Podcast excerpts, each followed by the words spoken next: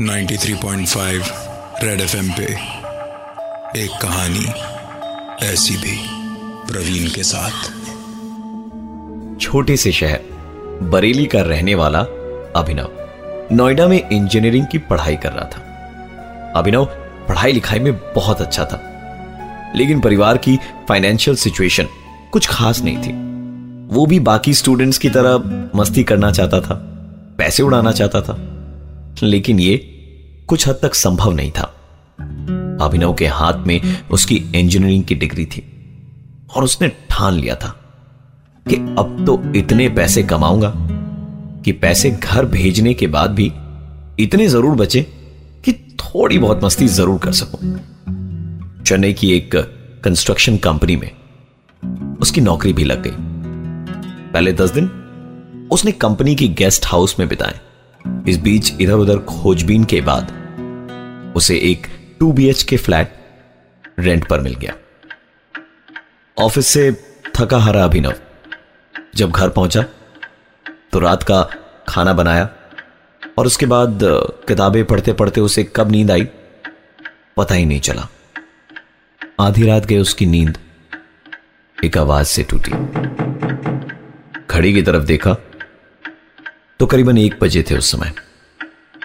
आवाज़ घर के मेन गेट से आ रही थी। कई सवाल उमड़ रहे थे अभिनव के मन में। कौन हो सकता है इस समय?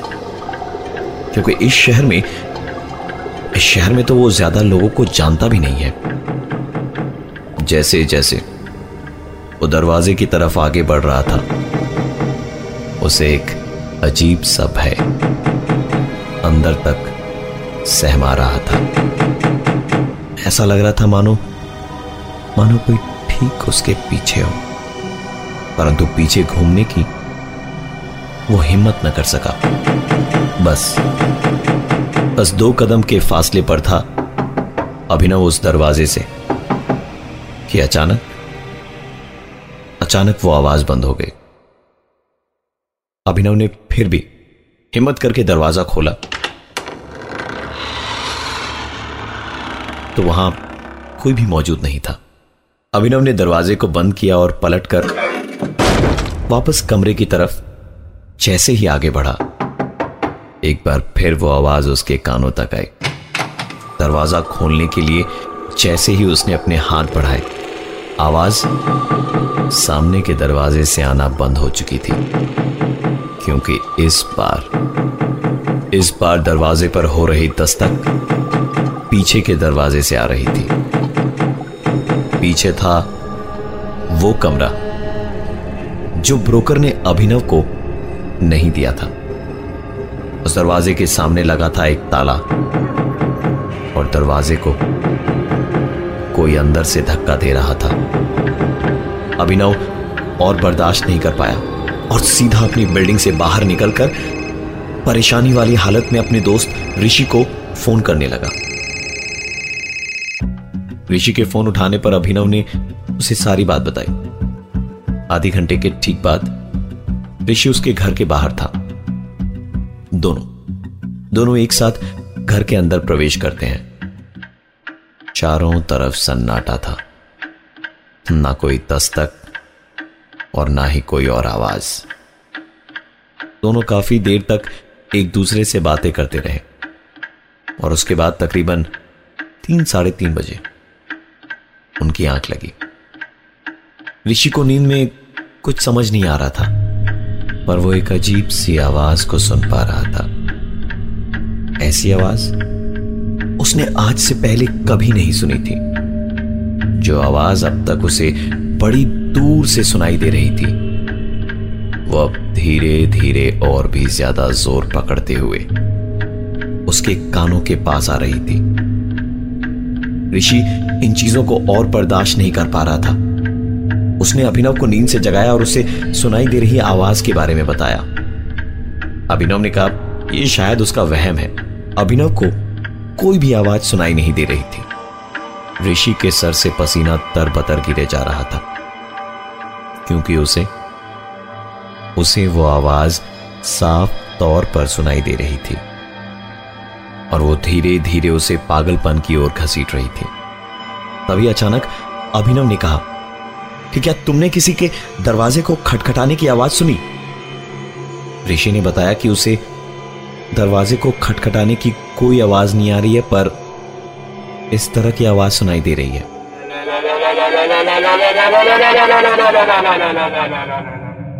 ऋषि और अभिनव दोनों ही कुछ अजीबो गरीब आवाज़ें सुन रहे थे, लेकिन दोनों को सुनाई देने वाली आवाज़ें अलग अलग थी।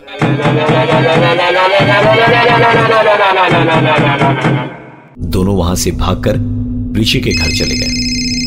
रात बीतने के बाद सुबह अभिनव ने ब्रोकर को फ़ोन लगाया और रात वाली बात बताई। ब्रोकर ने कहा, साहब, नया शहर है, नए लोग हैं। इसलिए शायद आपको ऐसा लग रहा होगा। अरे दो तीन दिन की बात है। एक बार आप इस माहौल से एडजस्ट हो जाए, फिर देखिए, सब ठीक हो जाएगा। पता नहीं क्यों, पर अभिनव को ब्रोकर की बातें सही लग रही थी। उसने अपना काम खत्म करा और थका हारा ऑफ़िस से लौटकर अपने घर का ताला खोल ही रहा था कि तभी पीछे से आवाज़ आई। तो आप ही हैं अभिनव साहब। सुना आपको बड़ी दिक्कत हुई रात को? पलट कर देखा तो सीढ़ी पर 45-50 साल का एक आदमी बैठा था। बातचीत आगे बढ़ी तो पता चला कि वो इस मकान के मालिक हैं। अभिनव ने घर का दरवाज़ा खोला और घर आए मेहमान को अपने साथ अंदर ले गया। अभिनव ने कल रात घटी सारी घटना विस्तार से बताई तो मकान मालिक ने पूछा कि ब्रोकर ने आपको दूसरे कमरे की चाबी क्यों नहीं दी? वो ब्रोकर कुछ गड़बड़ तो नहीं कर रहा? दोनों बातें ही कर रहे थे। कि अचानक एक बार फिर दरवाजे पर वैसी ही दस्तक सुनाई दी, जो कल रात अभिनव ने सुनी थी। अभिनव ने मकान मालिक से कहा, आपने सुना ना? कल रात से ये आवाज़ें मुझे परेशान कर रही हैं। मकान मालिक हैरान होकर अभिनव की तरफ़ देख रहा था, क्योंकि उसे कुछ भी सुनाई नहीं दिया था। खैर, हिम्मत जुटाकर अभिनव वहाँ से उठा और कहा, मैं आपके लिए चाय बनाकर लाता हूँ। चाय बनाने के लिए किचन में जाना तो बहाना था, ताकि वो वो उस दरवाजे पर नज़र रख सके, जहाँ से वो अजीबो गरीब आवाज़ें आ रही थी। उसने चाय बनाने के लिए पानी उबालना शुरू किया और साथ ही ब्रोकर को फ़ोन लगाया और कहा, यार, सच बताना, इस घर में कुछ गड़बड़ तो नहीं है ना? इस घर के मालिक हमारे साथ यहाँ बैठे और पूछ रहे कि दूसरे वाले कमरे में ताला क्यों लगा रखा है? मकान मालिक का नाम सुनकर ब्रोकर की मानो हवाइयाँ उड़ गई। उसने दोबारा पूछा, कौन आया है आपके यहाँ? अभिनव ने बताया, मकान मालिक। और ये सुनते के साथ ही ब्रोकर ने फ़ोन की लाइन काट दी।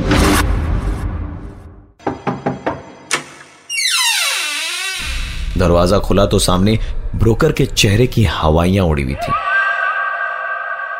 और शरीर शरीर पसीने से भरा था।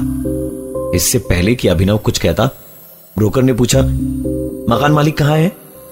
अभिनव ने कहा, यहीं मेरे साथ कमरे में बैठे चाय पी रहे पर आप पर आप मुझे यह बताओ कि आपने ये कमरा बंद करके क्यों रखा? इसकी चाबियाँ कहाँ हैं? उसने कहा, चाबियाँ तो मैं आपको दे दूँगा। पर क्या मैं एक बार मकान मालिक से मिल सकता हूँ? अभिनव, उन्हें अपने साथ कमरे में ले गया सामने टेबल पर पड़ी थी, दो कप चाय और आधी खाई हुई बिस्किट। अभिनव कमरे में इधर से उधर झाँक रहा था, क्योंकि जिस मकान मालिक की वो बात कर रहा था, वो वहाँ मौजूद ही नहीं थे। और गौरतलब है कि उस घर से बाहर निकलने का सिर्फ़ एक ही द्वार था। जहाँ थोड़ी देर पहले, अभिनव और ब्रोकर दोनों खड़े थे।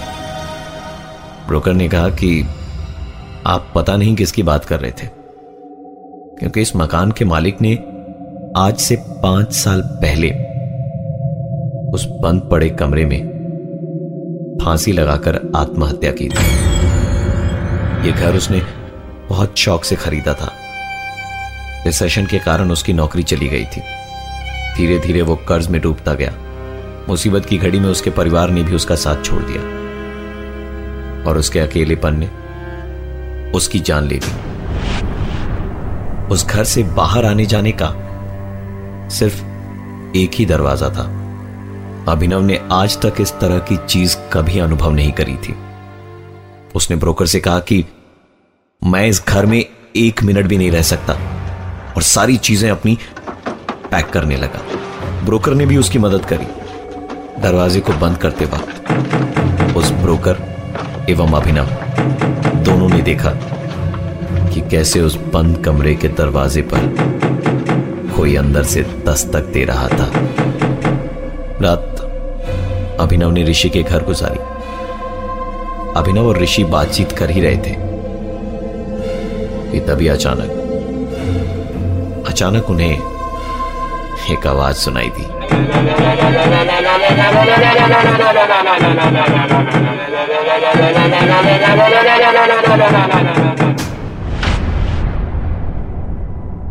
मैं हूँ प्रवीण, और ये थी आज की एक कहानी, ऐसी भी। 93.5 रेड एफएम पे एक कहानी, ऐसी भी, प्रवीण के साथ। दोबारा सुनने के लिए विज़िट करिए हमारा YouTube channel 935 red TV 93.5 red FM बजाते रहो।